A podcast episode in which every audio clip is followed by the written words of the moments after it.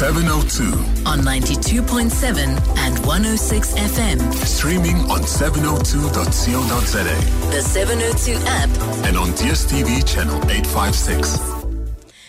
Hello, it's seven minutes past 12. Welcome to the holiday edition of the Midday Report. My name is Tshidi Madia, Associate Editor for Politics here. But for this festive season, I'm standing in for Mandy Wiener.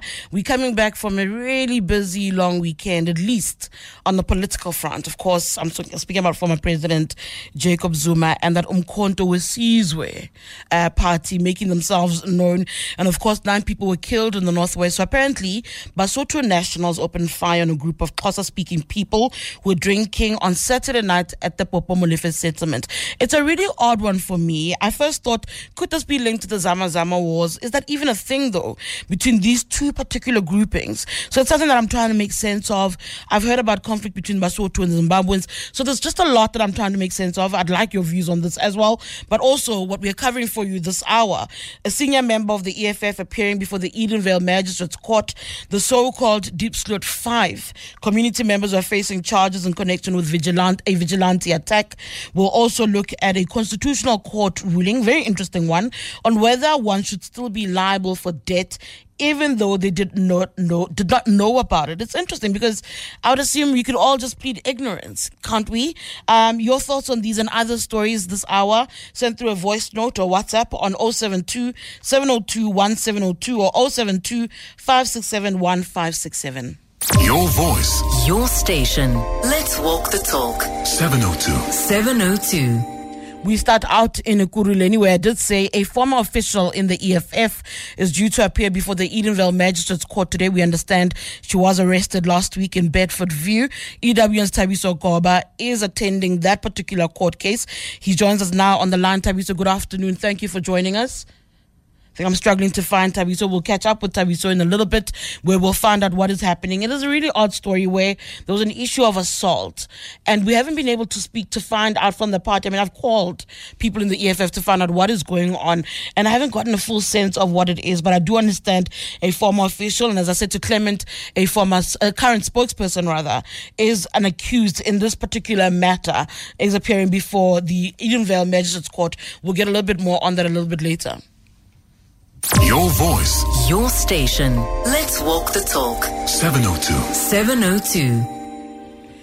And as, as I said before, there is that Zuma matter that we will be revisiting. We'll speak to the MKMV. It's kind of a very convoluted name because remember, the Umkhonto Wesizwe Veterans Association was disbanded, I think as far back as 2021. And so now you've got a different name for the grouping and it's very convoluted. It is now called the Umkhonto Wesizwe Liberation War Veterans. And we'll also get a view from them about what happened over the weekend. We'll speak to analysts again to dissect what actually is going on. But I want to go back to my story about the EFF former official who appeared before the Edenvale Magistrates Court. I see Thabiso Goba is now on the line. Thabiso, good afternoon. Welcome to the show. Thank you for joining us. Um, has the accused made an appearance yet? Do we know who she is? Good afternoon, CD. Yes, um, she did make an appearance. Actually, the matter has been adjourned about um, just five minutes ago. So obviously, she is the current um, EFF national spokesperson. Um, she's obviously that. Um, she's obviously now uh, the coordinator of the Gauteng um, of EFF's Gauteng elections uh, campaign. Uh, it's Leanne uh, Matthys. Um, so she's obviously uh, one of the she's the accused um, in this case. Now, in terms of the in terms of the case, um, CD, so it's alleged that um, the incident happened on the 9th of December um, at Gulili's farm in uh, in Bedford View. So the EFF, you remember that EFF was having its youth voter registration weekend um, yes, on they the had the series of festivals across the province that weekend. Yes. Mm. Yes, yes, that weekend. So um, uh, allegedly, um, uh, Leigh-Ann Mathys, um, she wanted a tag from one of the EFF female staffers, and obviously she ended up having to grab the female staffer by the neck, causing the staffer to fall. Um, so that's basically what what happened. Uh, what we were told in courts today. So um, she made a very brief appearance. She was accompanied by um, the EFF uh, MP, Dr. Mbuyiseni Ndlozi. Um, it was a very brief appearance. Um, the matter has been postponed to the 26th of January because the state is still awaiting a medical report and obviously more witness statements.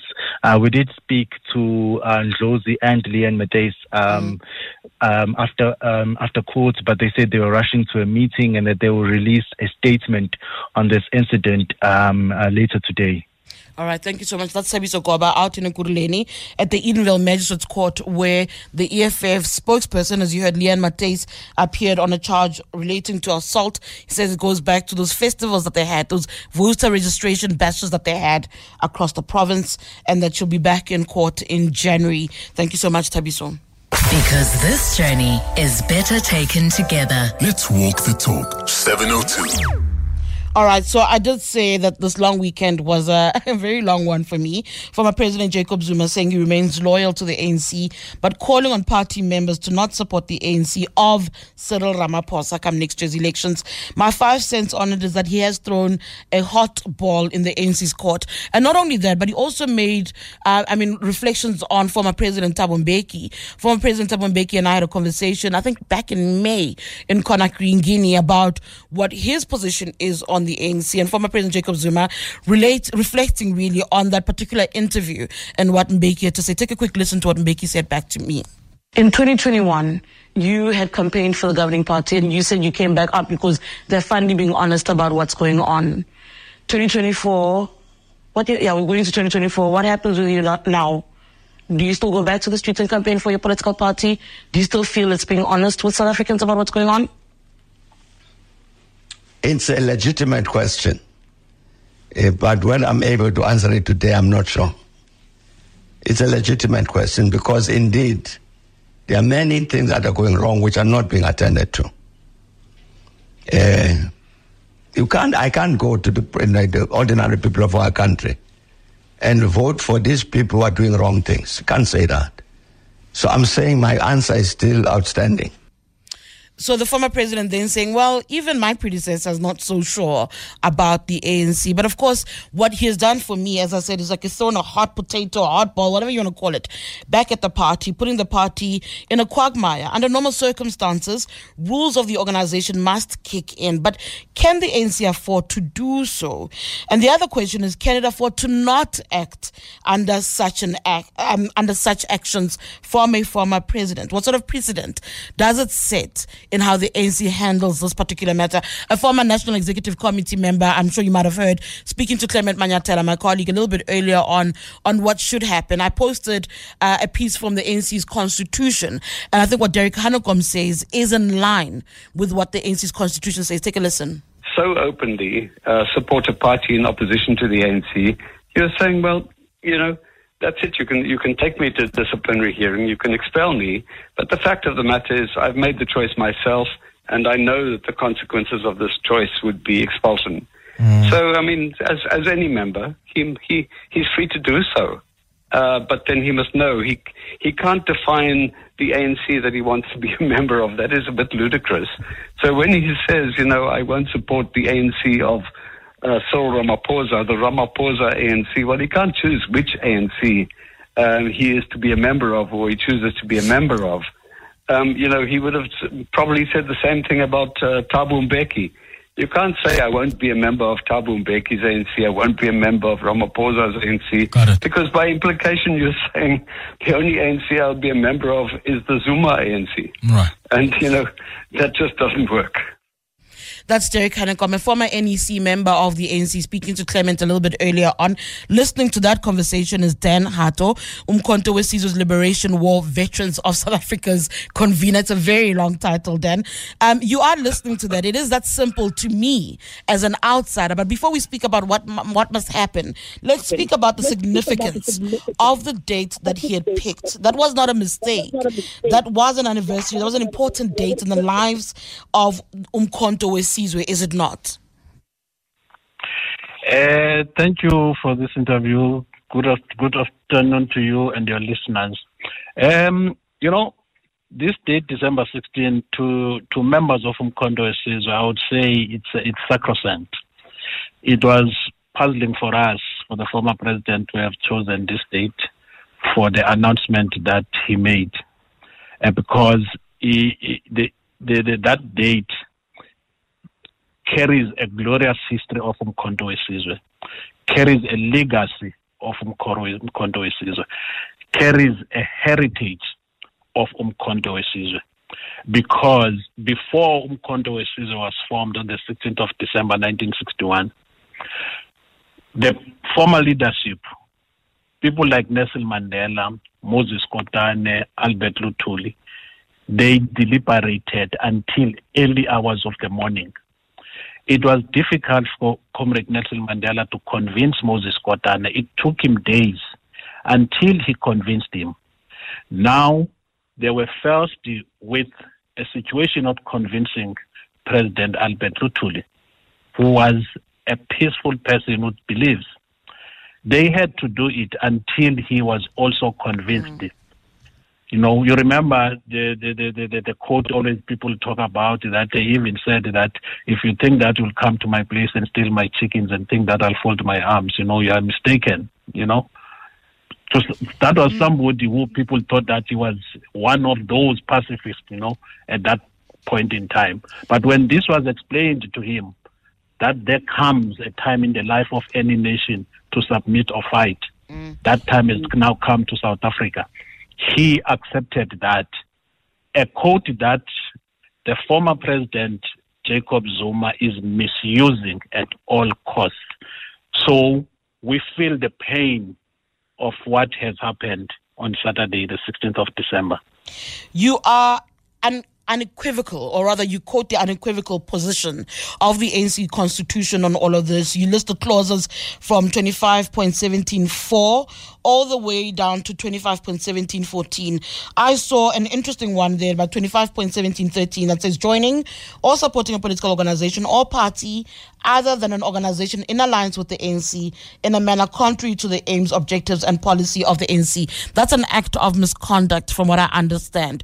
His supporters have been saying to me, yeah, but Umkhonto Wesizwe is an alliance. And I'm like, but it isn't. This is something that the ANC itself says it does not necessarily recognize.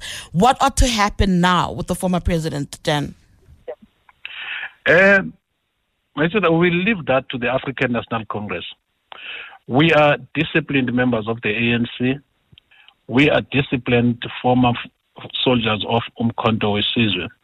But all we are saying is that at this instance, the former president has outrightly brought the African National Congress into disrepute.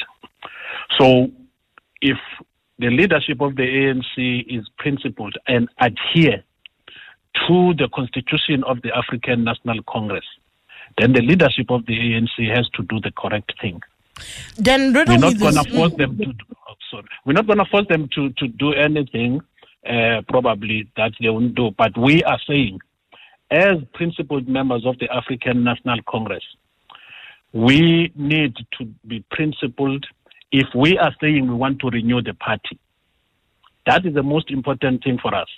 Unless the issue of renewing the party is the rhetoric, then that's a different ball game. In this instance, former President Jacob Zuma has said himself by issuing out a statement of this nature that you dare. And we're saying that there's nobody who's bigger than the ANC. So the you are asking. needs to be done. So then you are asking your party to put its money where its mouth is, ultimately. It must see these things through. I think the messaging is quite clear. But if the ANC opts for a solution that tries to protect the party, they've got elections next year. What will then be the reading of your own organization if it moves to not do what you expect it to do as a principled organization? Uh, look, we, we, we are fully fledged members of the ANC. We joined the ANC out of our own accord. We joined Wesizwe out of our own accord. And we were taught these things. They didn't just come naturally. We went through a process. We even took the oath that is today being misused by President Jacob Zuma because he wants to separate the very same Umkhonto Wesizwe from the ANC. And this was made clear in 1969 in a conference of the ANC by the Tripartite Alliance that we give the running of this army to the ANC. We agree the ANC is supposed to give political orders to this army. All right. So if if if if really for for the movement it is about losing votes, we are saying if we lose votes and uh, we go to the next this thing uh, political life of South Africa, having lost votes, so be it. We must try and sweep our house to be in order so that at the end of the day, we're in a position to concentrate on the national democratic revolution to bring our people to where they supposed to be. All right, thank Presently, you. I'm gonna I'm gonna cut you there, Dan. Thank you so much for your time. I want to unpack this a little bit more. Thank you so much. That's Dan Hato, a convener of Umkhonto weSizwe Liberation War Veterans uh, Association of South Africa, saying that actually, even if it means losing votes, the party, if it's committed to renewal, must see its principles through. This is what renewal ought to be about. I'm now joined by Dr. Levi Ndou, who's a political analyst. Dr. Ndou, this is the true test of renewal renewal, is it not? Welcome to the show. Good afternoon to you, CD. Good afternoon to the viewers.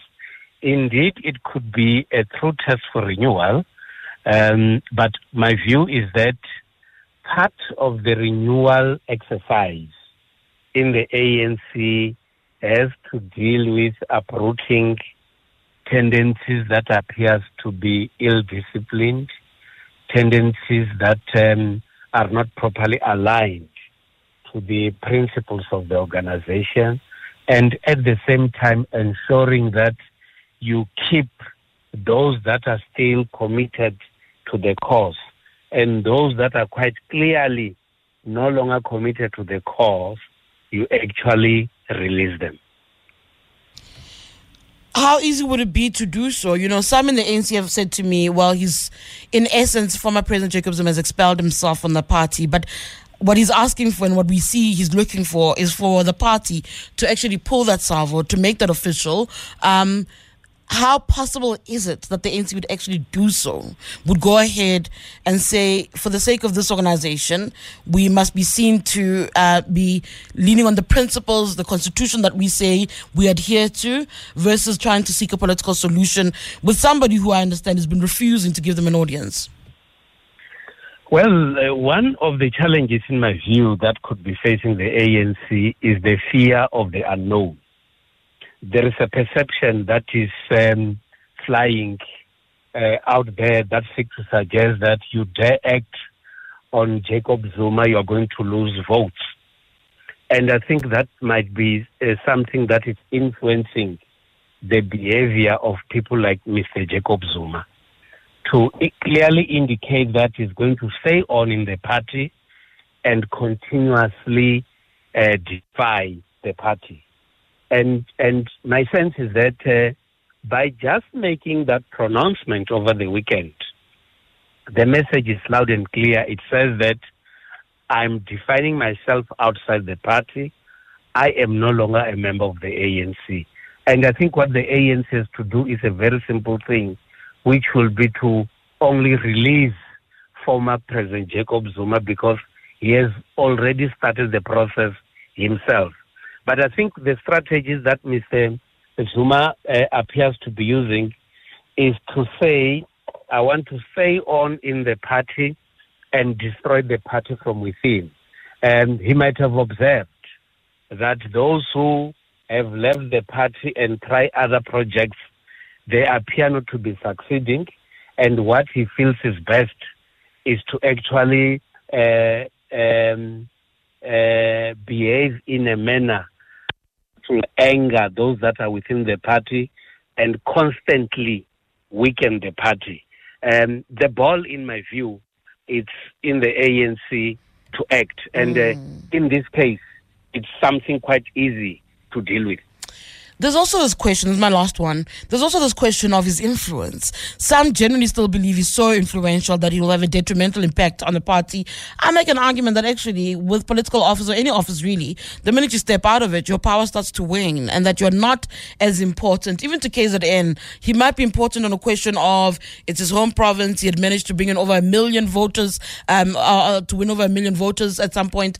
But I don't know if the NC and the leadership structures are exactly where he left left him. I think the fa- face of the ANC has changed drastically with younger people taking over leadership positions. There's a question of influence. Your reading of his influence is it over exaggerated? Are we am I, am I undermining him?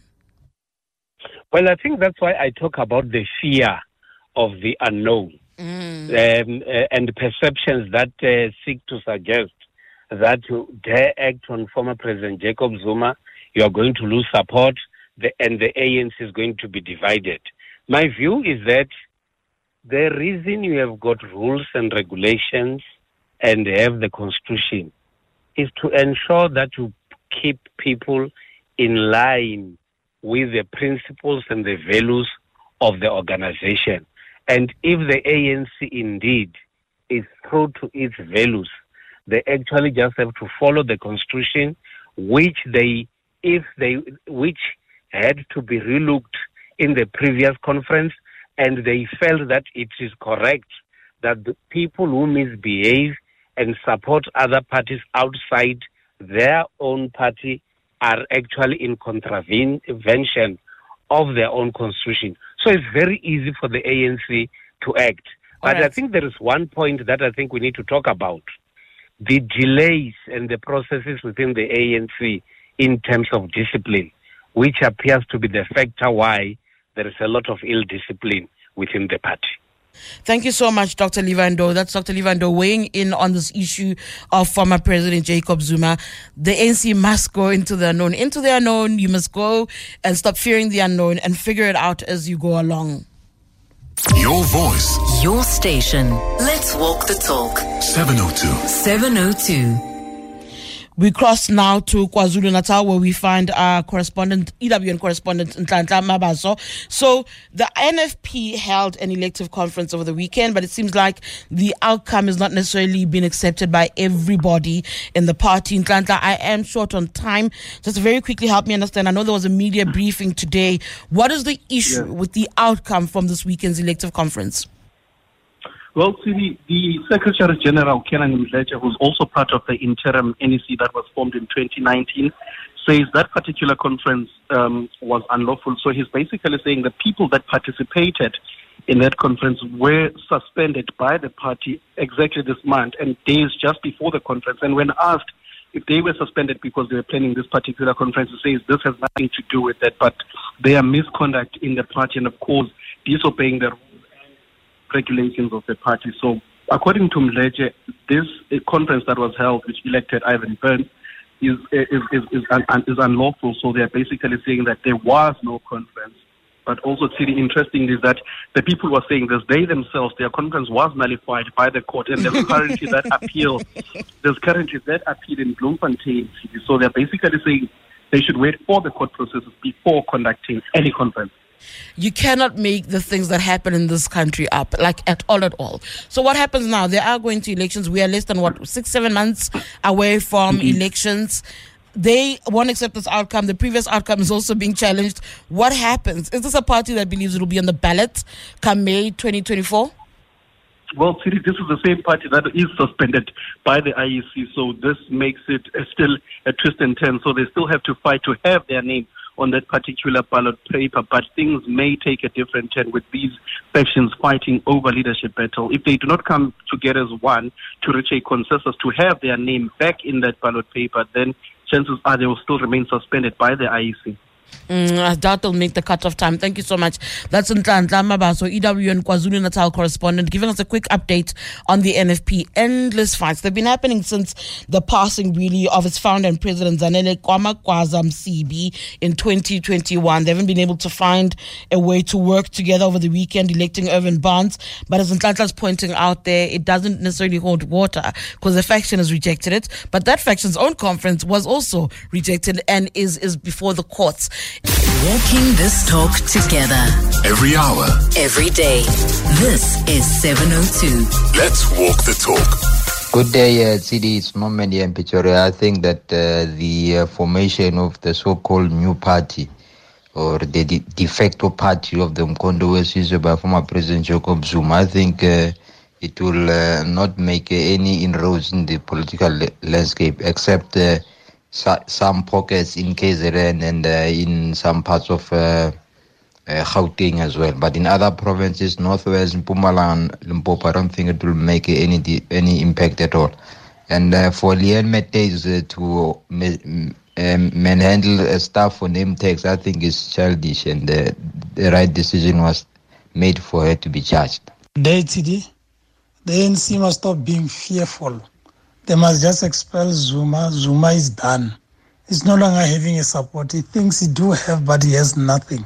Mashishin Gomtlanga, thanks. Thank you so much for your voice notes. Keep them coming. That Leon Mate's issue, I'm I'm waiting to hear more of what the EFF has to say about it. I tried reaching out to the EFF over the weekend. The claim that was given by the spokespersons in OR Tambo is that he had, he just was on a flight. He didn't know anything. He never got back to me, as as, as it often is the case with with political parties. They they hardly get back to us. But he didn't say more. But I would like to imagine like m- manhandling a staffer, like that says something about the culture of an organization. I'd imagine that they'd want to navigate that, manage that, and help us understand what is going on. But as you said, maybe the right thing was done that this particular staffer went to the courts. Thank you for your voice notes. If you got a WhatsApp or a voice note, 072 702 1702, 072 567 1567. Your voice, Your station. Let's walk the talk. 702. 702. A quick focus on education in the province. Late school placement applications for grade ones and eights have been open. I think they're open from today.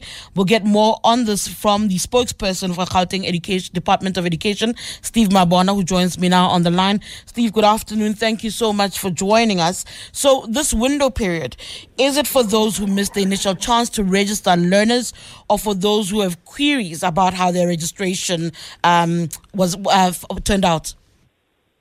Good, good afternoon, uh, and to all our listeners. Yes, it's for those that could not apply at all. If you have missed the boat, now is the opportunity for you to apply. I know, we know that there are those that would have said uh, we gave them probably schools that they don't want. They lodged some objections and appeal, and uh, some of them they are trying to go back into the system and apply Eh, the system will not allow them to do so. So it's only those that did not apply at all. And the schools that are availed there, it's those schools that have space.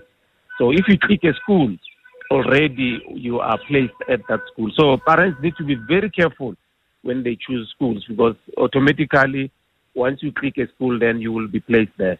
Help me understand, Steve. You just said that they've not been able, they will not be able to be to apply. I'm not sure what you're saying. So they must still go via online for this particular process to register. And there's a set of schools that have space, and they can try and pursue an option for their children there. Is that it? Yes, I'm saying it's only for those that did not apply at all. There are those that would have uh, probably decided that they want to come to Gauteng for different reasons. Are those that will want to, uh, you know, move from one place to the other. Uh, they've not been given an opportunity to apply because remember we opened the system and then we, at some point we closed it. Yes. So now we have opened since uh, eight o'clock this morning. We've seen uh, just around two thousand applications in an hour, and uh, those parents have been placed already because, like as I've indicated, once you click on a school, um, you don't have to wait for a placement period or the documents. So what we want to appeal to them now that they are placed, they need to uh, submit those documents when we open the schools on the 17th of January. And then how long is this window period open for? We are closing on the 31st of January. We are doing so because we know that there are those parents that will not be in a position to utilize the system. They will seek assistance. So because our employees are on recess, many of them, they will be back, you know, second week of January. So parents will still have an opportunity to come to our offices, district offices and head office, and they, they will be assisted to apply. So that's why we are closing the system on the 31st of January. Mm. And just very quickly, just about the challenges often with space. I think Gauteng faces a challenge of a growing, ever growing population, and that becomes an issue with regards to placement and availability of schools. Are there concerns about that as we head into a new year? How do you manage that? Uh, yes, we are quite concerned, But what we've been doing, we've been increasing capacity in terms of uh, building more classrooms, you know, availing mobile units, and also building, you know, what we call satellite schools. You know, it will be an entire school that is linked to an existing one. So we've been doing that. I mean, last year, this time, we were sitting at about 50,000 unplaced.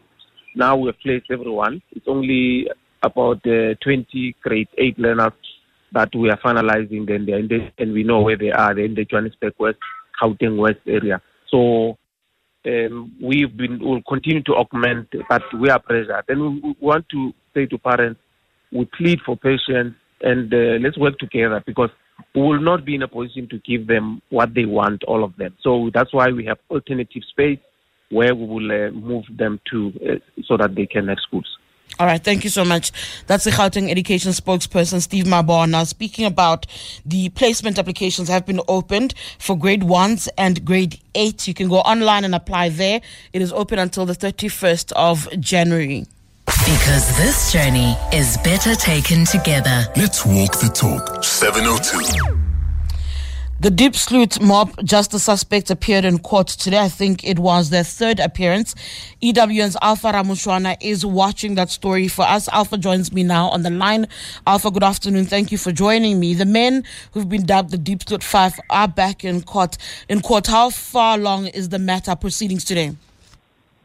Good afternoon, TD. Yes, well, the five men who are accused of being behind um, recent mob attacks in Diepsloot uh, are at the Randburg Magistrates Court today, and they're appearing for two things. Firstly, um, uh, uh, the, the, prosecutors will be verifying uh, the residential addresses of um, uh, uh, um, the five men before, of course, they go to their bail application. And secondly, um, today the court is also expected to announce when exactly the five men should appear uh, before the Randburg Magistrates Court for a formal bail hearing. So today, basically, it's two uh, matters in one: uh, formal bail application, uh, the setting of a date for formal bail application, and of course, uh, verifying their residential addresses.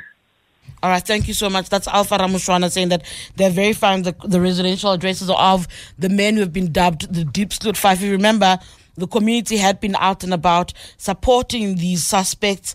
They're involved in mob justice in the Diepsloot area.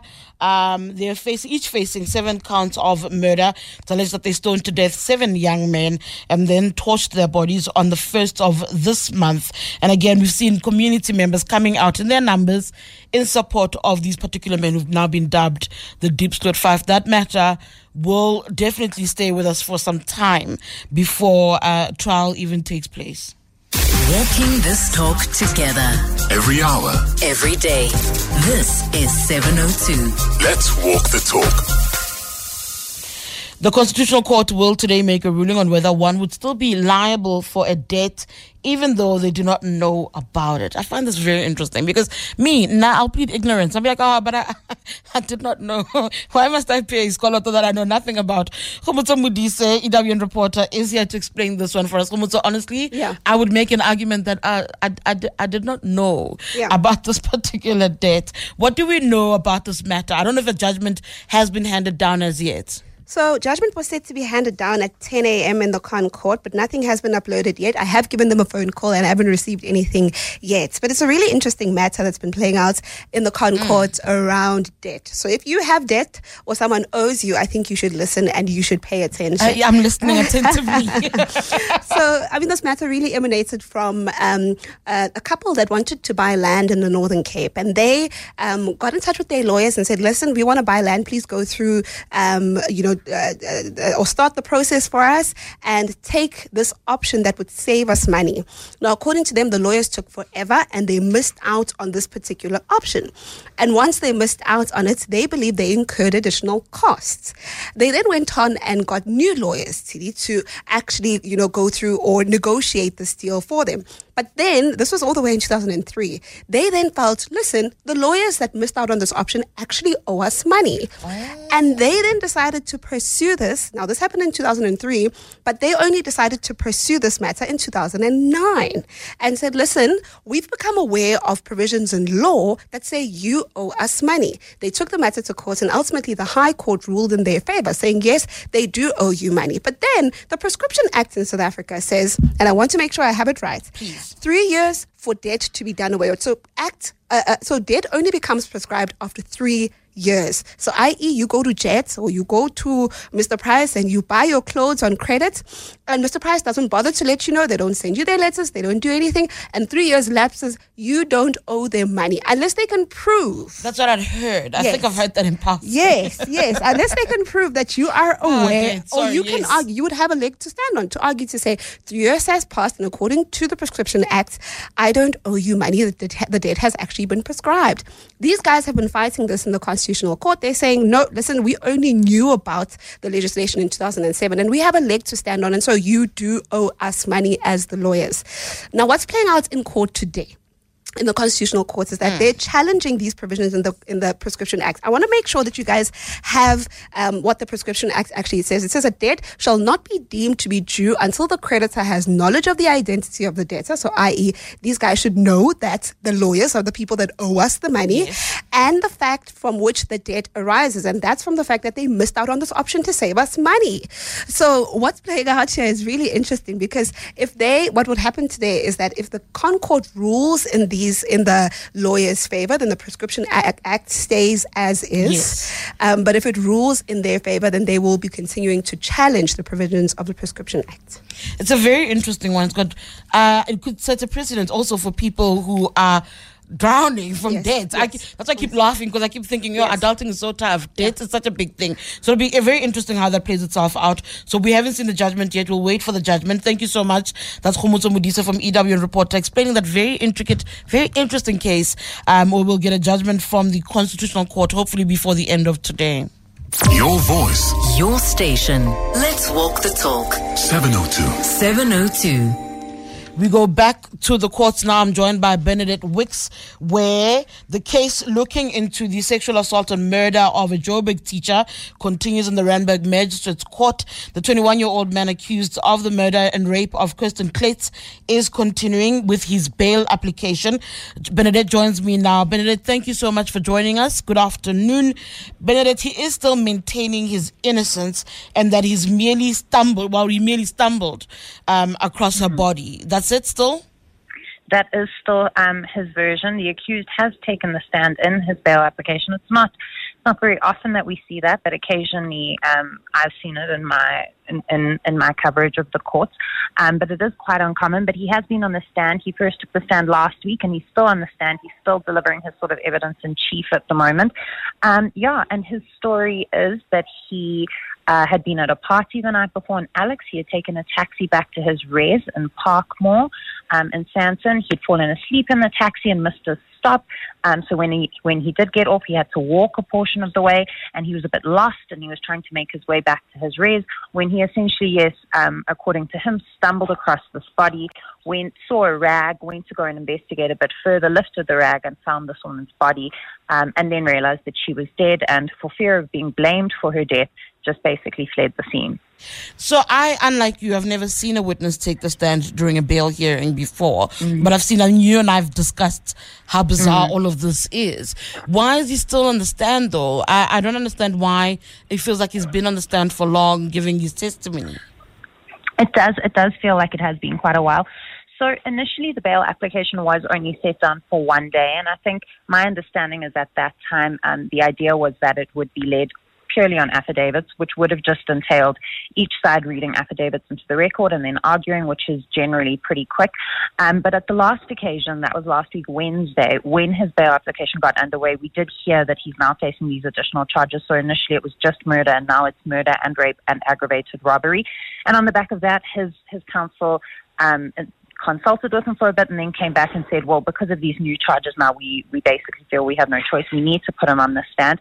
And they, they are going through his version of events in, in quite minuscule detail. And there's a lot of repetition, um, but they're going step by step by step. Uh, something that they've been focusing on quite a lot today is at this point, did you have any intention of killing someone? At this point, did you have any intention of killing someone?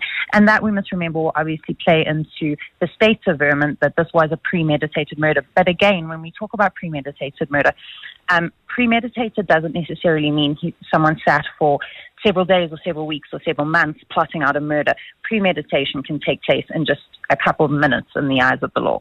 And just before I let you go, though, he is also making, before we forget what this is actually about, Mhm. he is making a case for him to be granted bail. What are the merits that he believes, under which conditions should the state trust that he would not violate terms of a bail? Why does he think he deserves to be granted bail? Mm. Well, this bail application is taking place in terms of Schedule 6. And when we talk about um, scheduling and, and what it means for bail, it basically will dictate who needs to show what during a bail application in order for the court to grant them bail. So because it's Schedule 6, he bears an onus to show that there are exceptional circumstances warranting his release on um, bail in the interests of justice. So far, from what we can gather from the from the defensive case, and we must remember they still need to argue at the end of his testimony, but we know and they have said that they're going to attack the strength of the state's case. So, from what I understand so far, their sort of main their sort of main line of attack is going to be that the state has a weak case against them. They're going to try and argue that those are exceptional circumstances. But whether or not the court will find that remains to be seen. I mean, today we have seen photos handed up in court of him wearing um, the deceased's shirt that she was wearing that day. And he hasn't really provided an, an, an explanation for that. All he has said is that he took her clothes away because after he had touched her, he was scared of leaving fingerprints at the scene. But why he would put on her t shirt, we still don't really know. But he's admitted that the CCTV footage, and that is him, and that is him wearing her shirt. All right, thank you so much. That's Benedict Wicks was out in Randburg covering the case of the 21 year old who's accused of murder and rape of Kirsten Kluyts, um, who is busy with his bail application. I'm also seeing there live proceedings from that particular matter that are unfolding at the moment. Walking this talk together Every hour, every day. This is 702. let's walk the talk. Good afternoon, Tshidi, and good afternoon to the listeners of 702. Tshidi, I, I think Jacob Zuma now has taken the steps whereby he is lost.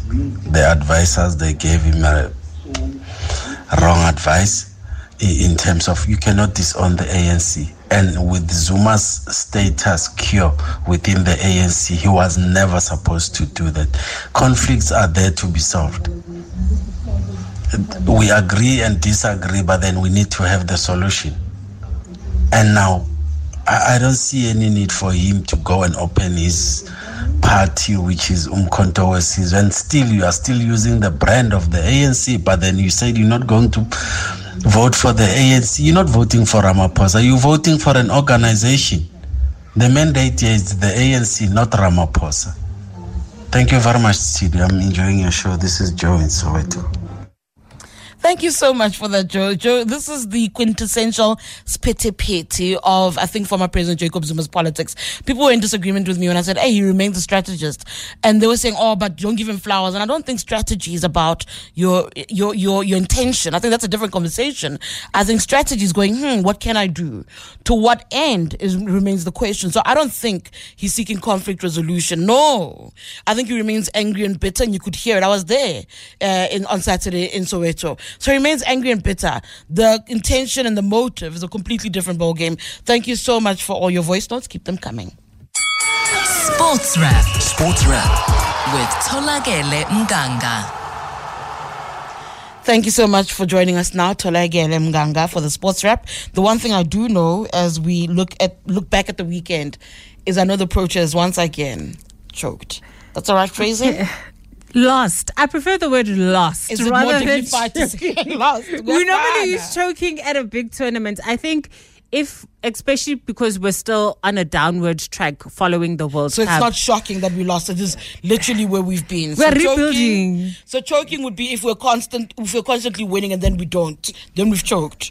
In this instance, we're just continuing on our downward trajectory. Yes, that's the best way to describe it because we know it. that the last time we had played an ODI before la- yesterday's game was that semi final against Australia that we still don't speak about. so in the pink ODI, it was a little bit disappointing when you look at the fact at the scorecard, only three players even got to double digits, never mind a half century. Only three players did that. So for Rob Walter, for him saying that he is kind of on the right track with this team, they're still figuring themselves out because there are quite a number of youngsters that are making their names into this team. There is a lot of work to be done. Rebuilding, Uh, as you say. Rebuilding. And on top of that, it comes on the defeat in the T20 game on Thursday. But we know that with the T20, we've got the World Cup coming up. And thankfully, we can look at ourselves and have time in that format to build. But I think when it comes to the coach and the players, a lot of questions will be what's next? What what can they do to fix it? Because it's one thing if it's one player that's not performing mm. but with majority of the squad a lot of them aren't pulling up their weight in terms of the batting especially I remember us talking about a, a whole team not performing, speaking about Bafana Bafana for many years, but you'll, you'll, you'll, that's a different conversation. The Springboks gave us a holiday, so it's fine. Everybody is fine. Oh, yeah, we had a great holiday. Speak to me about the Premier League. I know Yes. that it was also on. Let's move away from ourselves. As a Manchester United fan, I know the Liverpool supporters are ah. going, oh my goodness, what a horrible game. We didn't lose. That was the most important thing. We didn't lose. because we were like debating, like, is it going to be a 7 0 again? Is it going to be Mm. 11 this oh, time Yes, I around? remember hearing about 7 0. I think Erik Ten Hag, he'll take a lot of credit from his defense. They do show some sort of character in the fact of it's so much mixed messaging around this team. Some of the players aren't stepping up, and the ones that he wanted out are the only players that he can really rely on.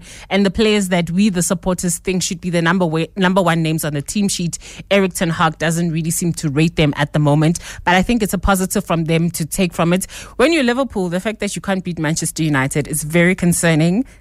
Champions don't do these things. You should see her face. Oh, my goodness. Champions don't do these things. Even Arsenal beat us, so it should have been an easy game for them. But I think in the Premier League, now that we're heading towards that hectic turnaround of games every three days, it's going to get exciting, especially with the title race. We know Arsenal are in there, we know Liverpool are in there, and Aston Villa are causing a bit of a surprise and amongst the top five. Mm.